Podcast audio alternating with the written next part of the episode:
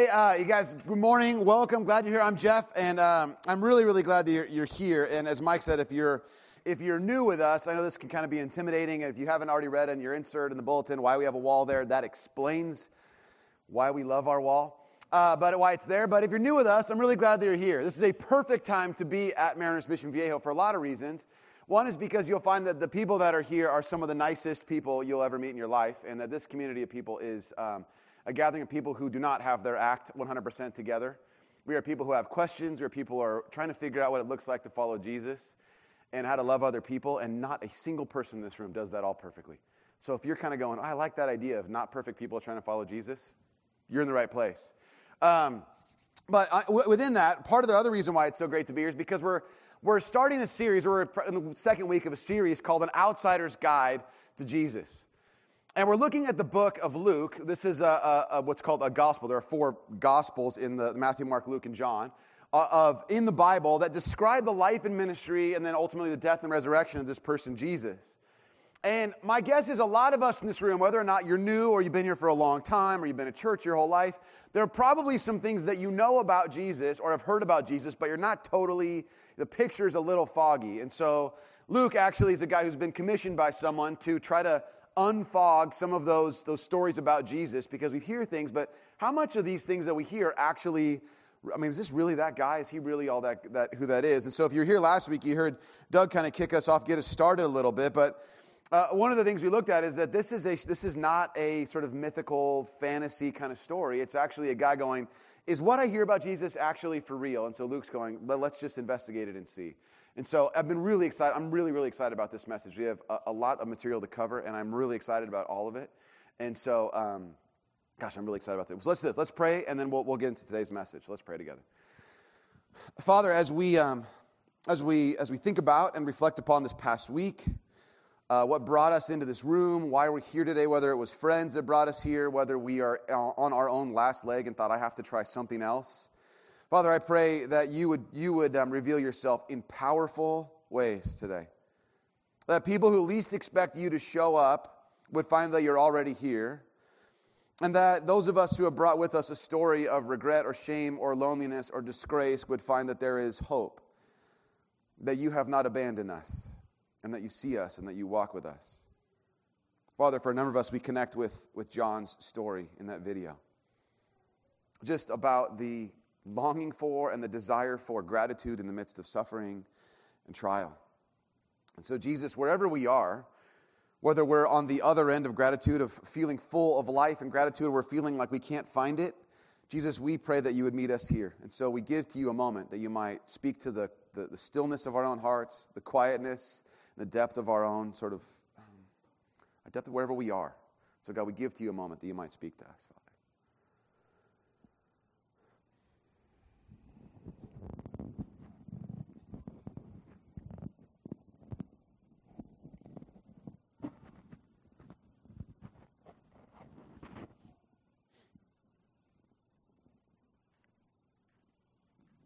Jesus, we pray that you would be known to us today, that we would see you not as a fairy tale, but as the Son of God who would give to us life and hope in the midst of real pain. It is in your name we pray, Jesus. Amen. Um, well, if you want to take out your Bible, we're in Luke chapter 1, and you want to take a look there. We'll be jumping around a little bit, but primarily we'll be in Luke chapter 1. And um, if you remember last week, uh, just to start us off this way, remember we started our, our, our series really officially last week with Doug and Doug Fields. And here's the, here's the way that it starts. The book of Luke starts like this. I kind of mentioned already, but here's what it says Luke 1 1 through 4. Many have undertaken to draw up an account of the things that have been fulfilled among us, speaking of Jesus, this person of Jesus. Just as they were handed down to us by those who were uh, from the first, were eyewitnesses and servants of the word. With this in mind, since I myself have carefully investigated everything from the beginning, I too decided to write an orderly account for you, most excellent Theophilus, that's the guy who's sponsoring the research, so that you may know the certainty of the things you've been taught. Now, all we're saying is Luke's the guy saying, you have heard some stuff. Let's make sure you know without a doubt that it's actually true. Let's, let's just do the research. Let's get it all out there because the guy Theophilus is a Roman citizen, and if he's going to really orient his life around Jesus, there's a lot at stake for him. This, the book of Luke's written probably around 60 AD, which is right when Nero's kind of going crazy and persecuting Christians and all kinds of stuff. And it's like, if he says, I'm going to follow Jesus, it means it might mean his whole life. And so he wants to know for sure, is this for real? And yet there's this weird thing that happens. The life and story of Jesus, as Luke records it, doesn't include the word Jesus until the 31st verse. So there's this story of this guy Jesus that they've been they've been heard they've heard about they understand him, but really they're a couple years removed, and you don't even have the name Jesus until the verse 31 of this this this account, this book, this letter. Which means there's another thing going on here. There's something that Luke's attempting to do. In other words, that there's a story before the story to set everything in. This, uh, this past week, uh, was it Friday, I took my three kids to Disneyland. My aunt is like, he's worked there for like 35 years. She gets us in every so often, and it's like the greatest thing in the world. And we, you know, walking around. And I'm realizing about Disney, which a lot of you already know, in Disneyland, what they do better than most every other amusement park is that they, at least on their big uh, rides, attractions, if you're a Disney person, but they're the biggest, on their biggest rides, the line itself that you wait in has a story so that you're immersed in the story of the ride. Uh, the best, probably, examples I can think of are probably uh, Star Tours and um, uh, what's the other one? Oh, the Raiders, the Indiana Jones one. Where I remember at the Indiana Jones ride, if you haven't been on this before, you start out kind of next to the Jungle Cruise where there's this kind of jungly theme on the outside, and then they hand you, I remember when this first opened, they, they handed you a little decoder card. And on all of the, the stone sort of temple area around, you could kind of decipher the little words. It gave you a little, there's sort of mythical, kind of crazy language. You kind of read it and decipher it to pass the time. And it got you into the world of this story. And, you know, as you spell it and look at the letters and drink your Ovaltine or whatever, all that stuff that it kind of came up that you spelled. Some of you caught the reference. But you're, you're, you're walking through this thing and it sets you up over and over again for what you're about to experience because if you miss it, it's just a ride. It's just a little, you ride around in a Jeep and there's a, you know, the, the big ball comes out, you know, whatever, if remember from Raiders Law. But, you know, it's like you're kind of, this is designed to set you up so that you're fully immersed in the story. Now, this is what Luke does. He tells you another story before he tells you the story of Jesus to set it all up. Now, before I tell you that story, I have to tell you this story. What we have to understand, remember, the Bible is is for us, but it's not to us. In other words, we weren't the original audience. People in the 21st century, you know, driving hybrid cars and looking, reading the scripture on a digital device. None of that stuff had, no one had that in mind. There's a different world into which the Bible comes than our own. Now, the Bible, like I said, is for us, but it is not to us. And one of the critical things you have to understand is that there's a different way in which the, the world is experienced with each other. Um, in order to understand the ancient Near East, I have this really terrible analogy, but you have to just deal with a little bit, okay? Um, two weeks ago, I got to go to um, a college football game. I got to go to the UCLA football game against Cal, which we lost yesterday against Stanford, and that's, that's painful. But I, that's why we're here today, to deal with our pain. Um, but anyway, um, but I went to the UCLA game at the Rose Bowl. And one of the things you find always at, at college football, you see this in the pros too, but you definitely see it at college games, is that you'll see inevitably, you'll see a group of, a group of, a group of students, typically. You usually don't see people much older than that, but sometimes you do, and it's just sad. But here's what you see. They, they have painted their, they're like, you know what it's like? It's night, it's 7.30 game, but I'm taking my shirt off and I'm painting my body with a big our school logo and I face and everything, and it's like, woo! Now, here's what happens is, immediately when you do that, you associate yourself, even at a great distance, with the team, whoever, whatever your team is. So there's guys, you know, we, we were playing Cal, and luckily they're not that good this year. We happen to be an okay team this year, and we we beat them. But there's these guys wearing face or like face paint and body paint with their team on there. And it's great when you win because everybody knows you, even from a distance, you're associated with winning. Everybody can tell that's you, that's that guy, oh, that, that's, that's that team. That's hilarious. Those people, you know, painted themselves. Man, that's awesome. Now, that is a wonderful plan when you win. Because you go out walking to the parking lot and everybody's high fiving you, and it's like, yeah, I know, I'm crazy. Look at this, this is awesome. It's kind of sweating now and dripping off a little bit, but it's like, yeah, this is awesome. Now, but if you lose, you have to wear that everywhere you go, and everybody knows. Now, in the ancient Near East, you have kind of something similar without the body paint. It's a society built on honor and shame. There are still a lot of the Eastern world, like Middle Eastern, Eastern world, the non Western world has this still where people, all of your associations are worn on your sleeve essentially. Everybody knows from your name and your dialect whether or not you are a winner or a loser. They can tell uh, uh, whatever you have done in your life is known by everybody. It is a public experience of shame or of honor. Let's give you a sense of what this looks like. I want to show you just some of the pictures of some guys who have lost football games wearing these things. is really funny. So here's a couple pictures of people who have lost a football game. like thing one and thing two didn't do too well that day, I guess. a couple others. Look at this. look, I'm not okay. Just really quick, take a look at all these big guys' faces right here in this shot. You have uh, one dude who clearly has something between his fingers. He's rolling around, right there one guy yawning, like, well, I don't know what else we got. The other guy blowing his nose, the other guy wiping tears. I mean, it is like disgrace, right? Okay, next. Oh, mommy, why is the clown sad? Okay, good. Next one. Nothing to say about that guy. Okay, good. Next one. Okay, that was a Nebraska Cornhusker suffering the shame of a cornhead, whatever that is, right? And is there any more? Is there one more? I think that's the last one. Is that the last one? Or the last one? Guys at a Dolphins game. Yeah, a little too old for that, guys. Probably. Probably. Okay, you get the picture, right? If you win, it's hilarious, it's wonderful, but if you lose, everybody knows it. That's kind of the world into which we're gonna, we're gonna, this story develops. And if we don't understand that, we'll miss a little bit of it. So remember, there's a story before the story. It's built on this culture of honor and shame. And so I want to show you then what this looks like, um, where honor and shame is everything. Luke 1, verse 5. Here we go. In the time of Herod, king of Judea, there was a priest named Zechariah who belonged to the priestly division of Abijah. His wife Elizabeth was also a descendant of Aaron. Both of them were righteous in the sight of God, observing all the Lord's commands and decrees blamelessly. Now, here's what Luke's doing. Remember, first century.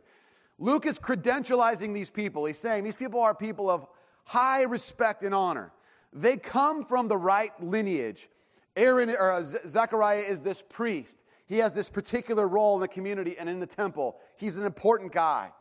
He married someone who comes from a priestly lineage, the line of Aaron. So he's got like the double, we're awesome kind of honor thing. That means he has ascribed honor. She has ascribed honor. It was given to her by the fact that she comes from a good lineage, a good bloodline of people. And he's a priest and comes from a good lineage, a good bloodline of people. That's ascribed honor. It's given to him, he just has it.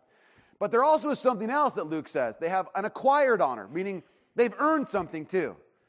These people are righteous in the sight of God and they observe his commands and they do it blamelessly. That means publicly they're known as people who do what's right and they come from the right, like the, from this standpoint so far. The paint on their body, if to stay with the analogy, is really good and they're with the winning team, except for something else. Verse 7. There's a problem.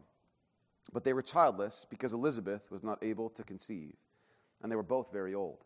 Now, for us, we go, well, that's, that's a bummer, but it, in people, a lot of us in this room have wanted to have children. I mean, there's like, there's heartache that goes with that, but we don't catch the full idea of why this is such a big deal. Here's why this matters. In the first century, in the ancient Near East, you cannot be a righteous person and also not be able to have kids. You cannot come from the right bloodline and be this, right, this person who does what's right and yet somehow not be able to have kids. Barrenness is a sign of a curse upon your life in the first century. What's being set up here is that there are these people who have done all of what's right. They come, everything about them points to righteousness, and yet there is a public shame that they suffer, and all of a sudden the paint on their body switches from winning team to losing team. Because publicly, shame is, is experienced publicly as it is as, as is honor. And there are these people now who are known for their righteousness, and yet something must be wrong with them, everybody would say about them. Because God must have cursed them because they have no kids. And they begin to wonder. The shame they wrestle with most is when will we be able to be broken from this public shame where everybody looks at us and says, You seem it seems like everything's going real well for you guys, but there's some kind of curse upon you, and they just can't figure it out. And they do what's right, they, they're on the right team, so to speak, and yet they can't quite figure out how to break themselves from this kind of disgrace, this shame.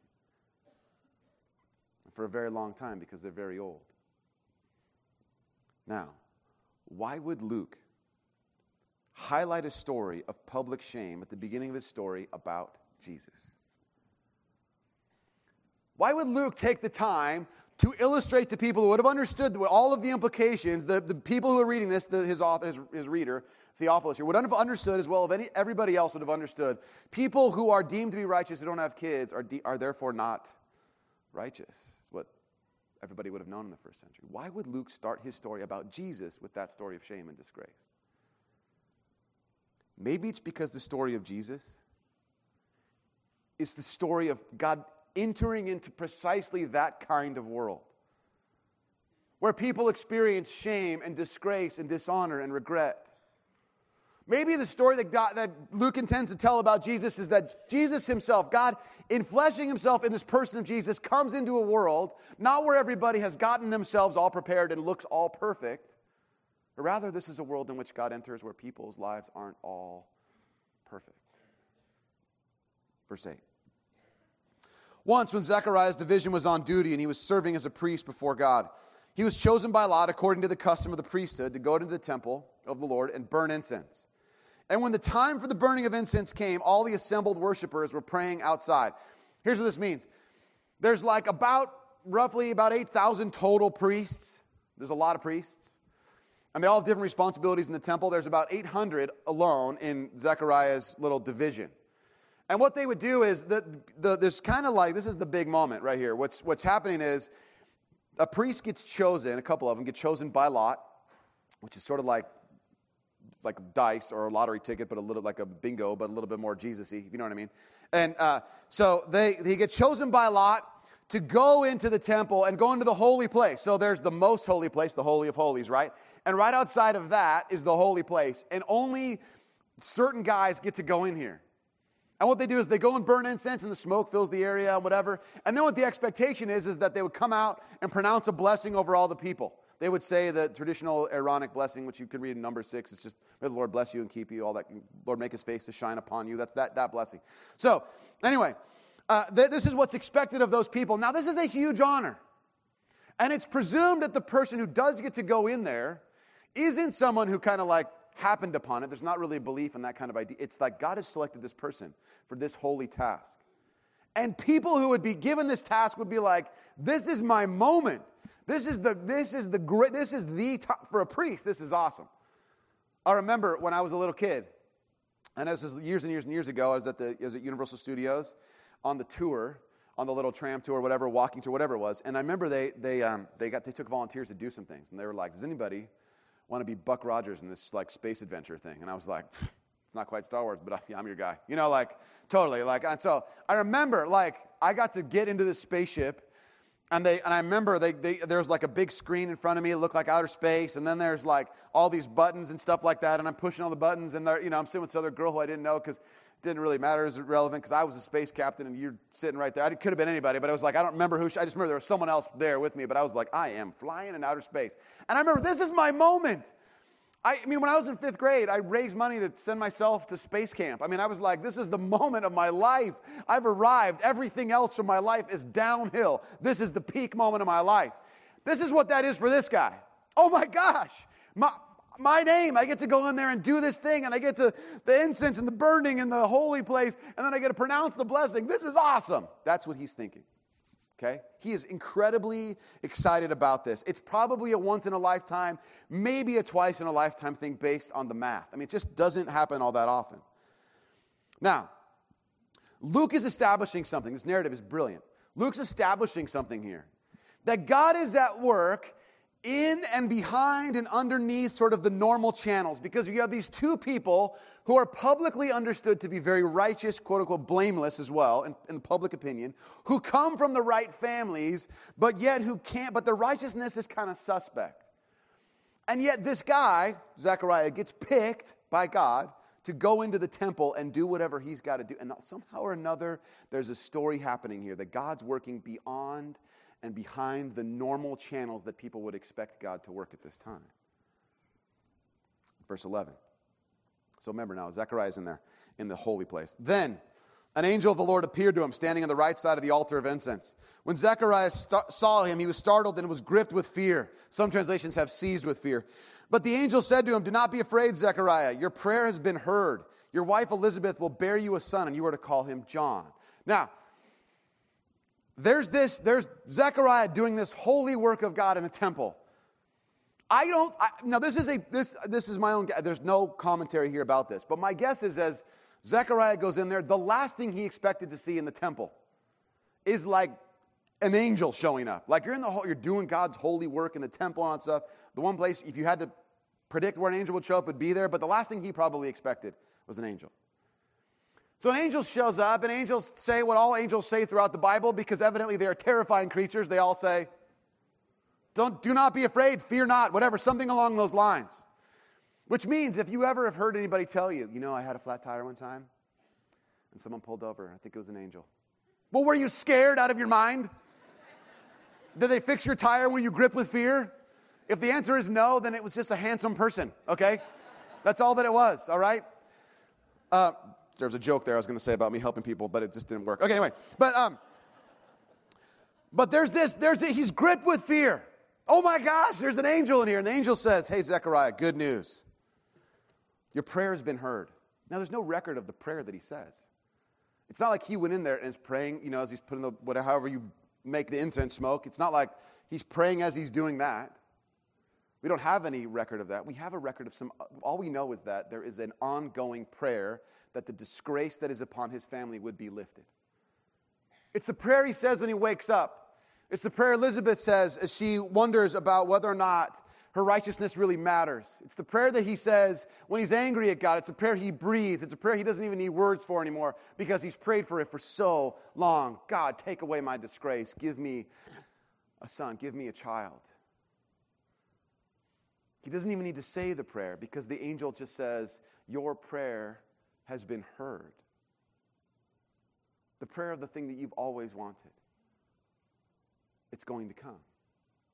Elizabeth's going to have a kid, and you're going to name him John.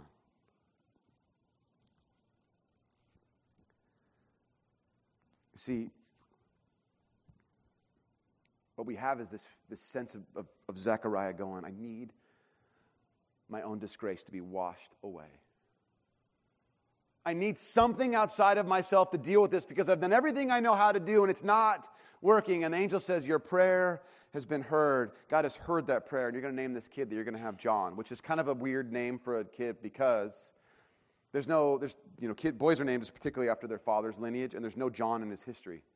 The angel says, You're going to name your son John. John means Yahweh is gracious.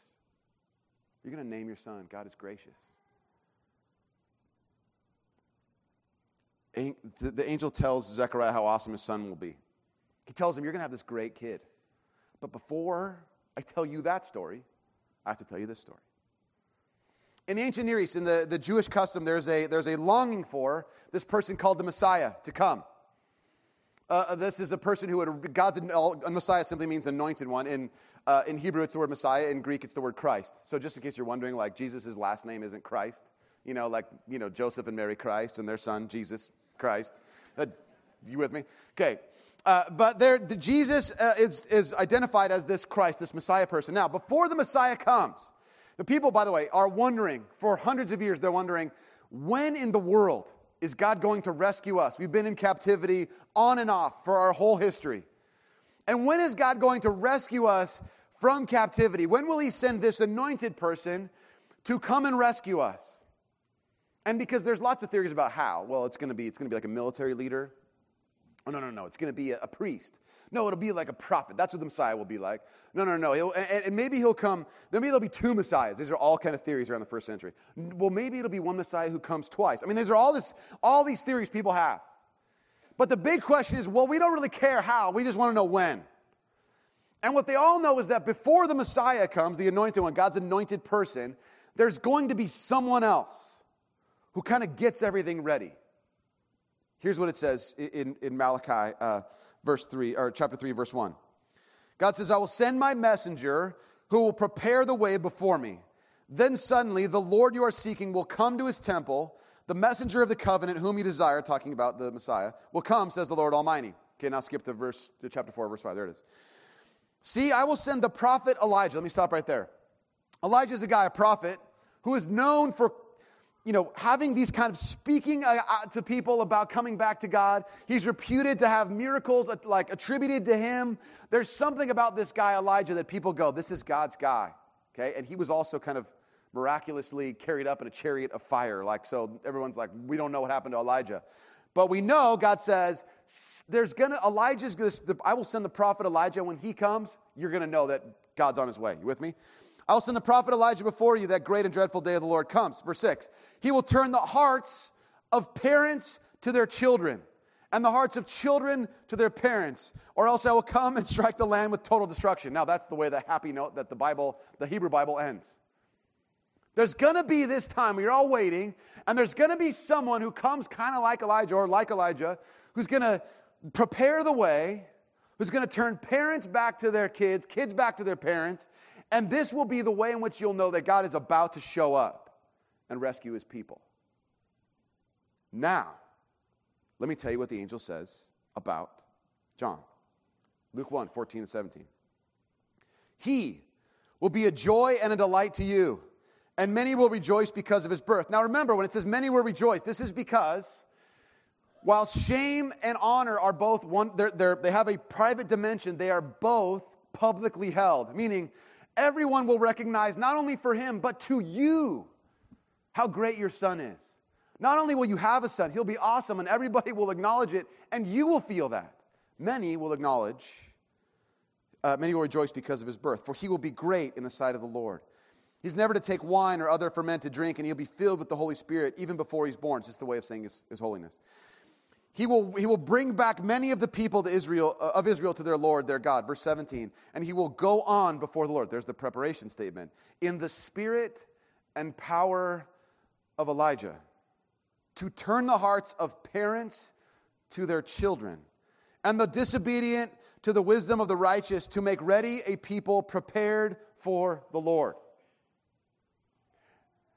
This is the news that Zechariah gets not only is your shame over, you get like the most awesome son ever, and everybody will recognize him. It's not only that it's like, wow, you know, you're gonna have a kid. It's like when you're having discussions at the playground with all the other moms and their double bob stroller. We had a double bob stroller. Some of you know what that is, moms. The big jogger stroller with the double, whatever that is. And you know, there's, there's, the, there, there's all that conversation going.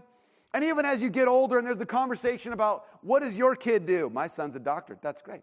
My son's a lawyer. That's awesome. My son comes in the spirit and power of Elijah, preparing the way of the Lord. Anyways, good talking to you guys. I mean, it's like this is awesome. There is no, there, it's like this is like the greatest.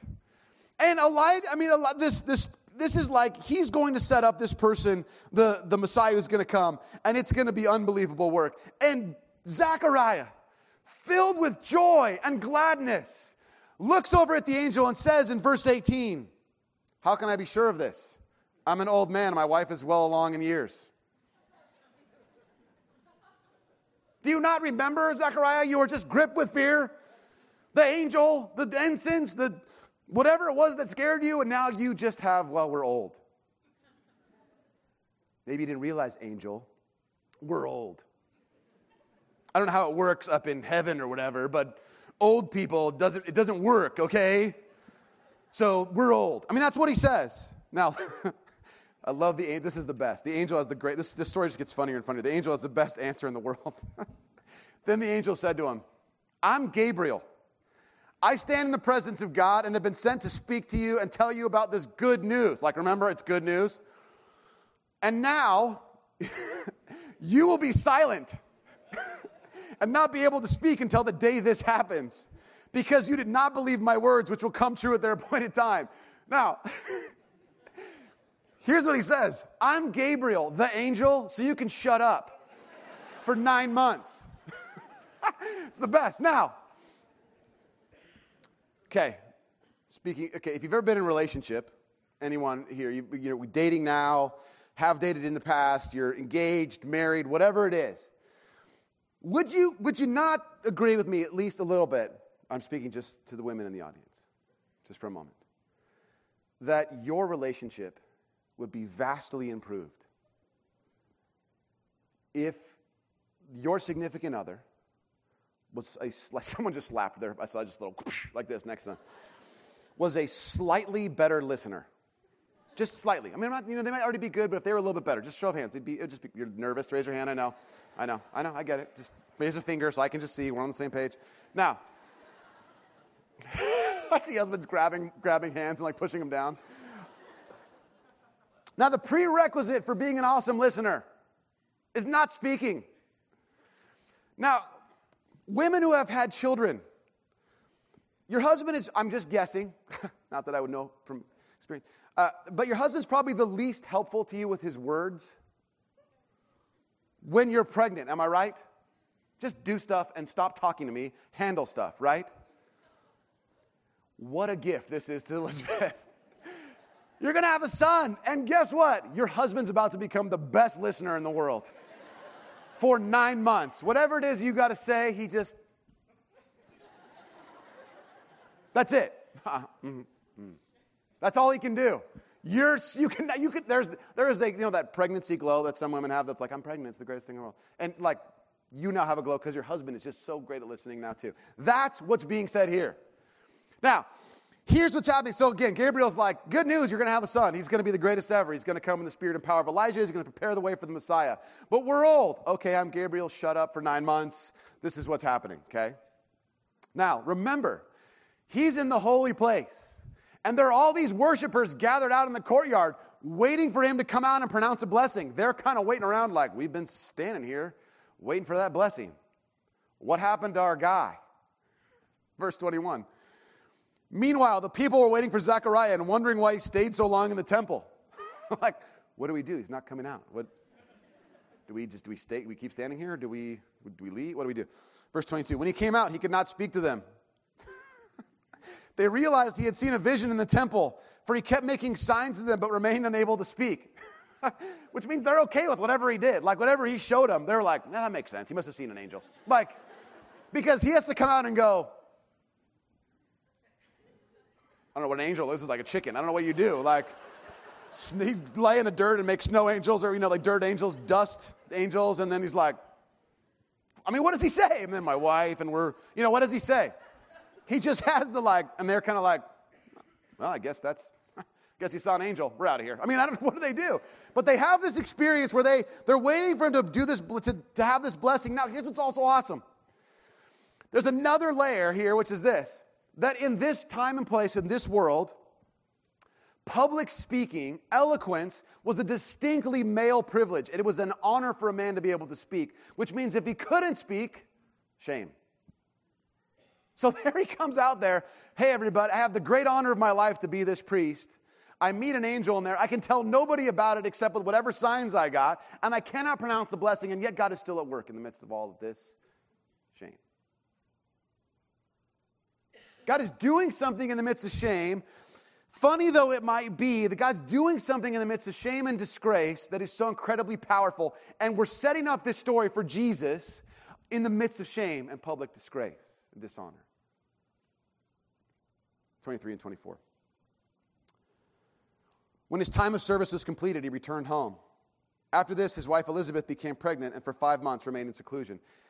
Most people agree this is probably because she, you know, how could she tell people she was pregnant? She, was so old. So she waited till she had the little five month bump to be able to be like, no more disgrace. I mean, whatever. She just had, she waited a little bit.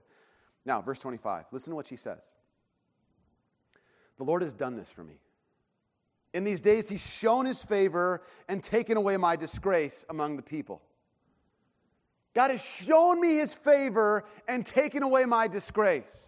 I had thought for my whole life I was going to live forever in this kind of disgrace, that I would never have the kid I wanted to have. I would never have the kind of honor I'm supposed to have. I, I come from the right family, and I married the right guy, and we do the right things, and I've just been waiting for so long, and now God has come to deliver me from my disgrace an end to my disgrace. You know, there's this kind of this interesting question I, as I was looking back over this passage, which is why doesn't Zechariah believe the angel? I mean, we mocked him a little bit, obviously, but there's this why doesn't he believe him? I think as we talk about our own public or private or secret or hidden disgrace or shame in our own lives, most of us have this experience that we couldn't even believe it if someone told us that disgrace or that shame is over. We wouldn't, let our, we wouldn't want to let ourselves go there.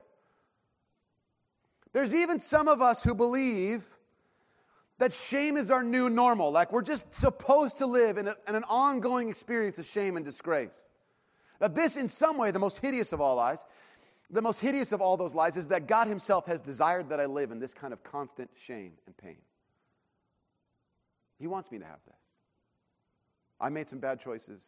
Some bad choices were made for me, and somehow or another, this is how I'm destined to live. So many of us live as though that's the reality in which God has chosen for us to live in.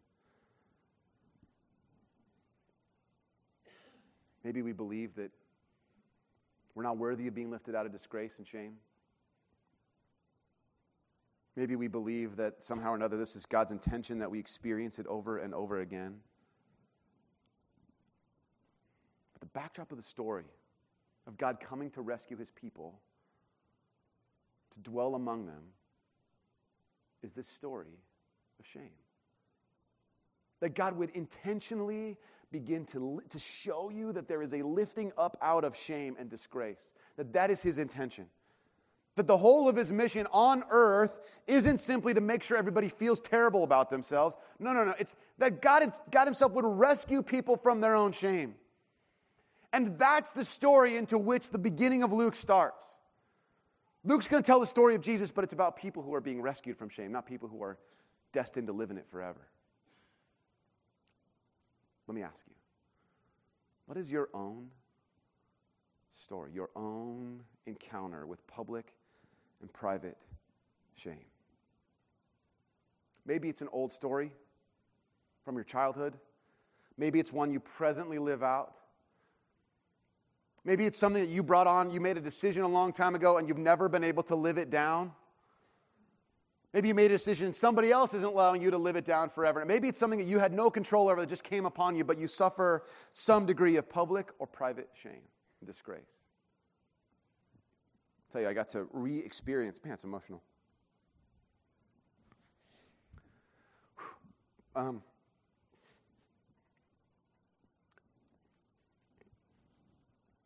in my own life, um, I thought I'd be able to get through this. I told it to our team on Thursday, and I'm like, I got this.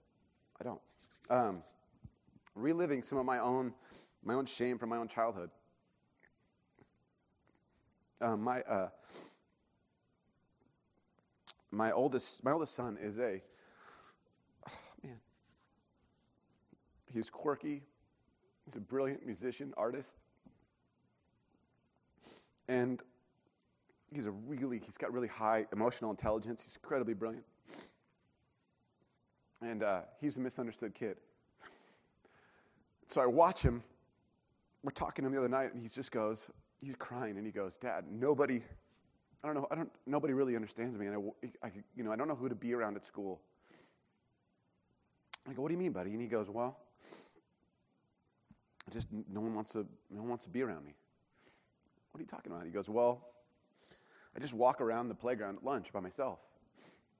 You know, waiting for. I don't know who to talk to. I don't. You know, I just kind of walk around." And I'm like, I'm, I'm watching him as he's crying. And I remember I was in fourth grade.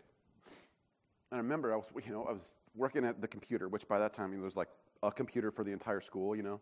And I'm working like this is the coolest thing ever. And I remember my uh, one of the guys I used to ride my bike with to school. There's like 12 guys that all rode in this big bike. I was going to say gang, but we're all fourth graders. But you get what I'm saying. We rode our bikes to school, and I remember working on the computer, and a guy dropped a note in my lap, and it said, "You're out of the group, the guys." And I'm like, you know, now I tell that story like it's the beginning of like, you know, an after school special on ABC, you know. But I look at him like I thought I was past it, and I'm watching my own son getting that same kind of treatment. I'm like, oh my gosh, when will this end? You know, I'm living that statement that people say all the time that you're only as happy as your saddest kid. And I'm just crestfallen for my son. I'm praying for an end of his shame. I'm praying that it would stop. What is your public,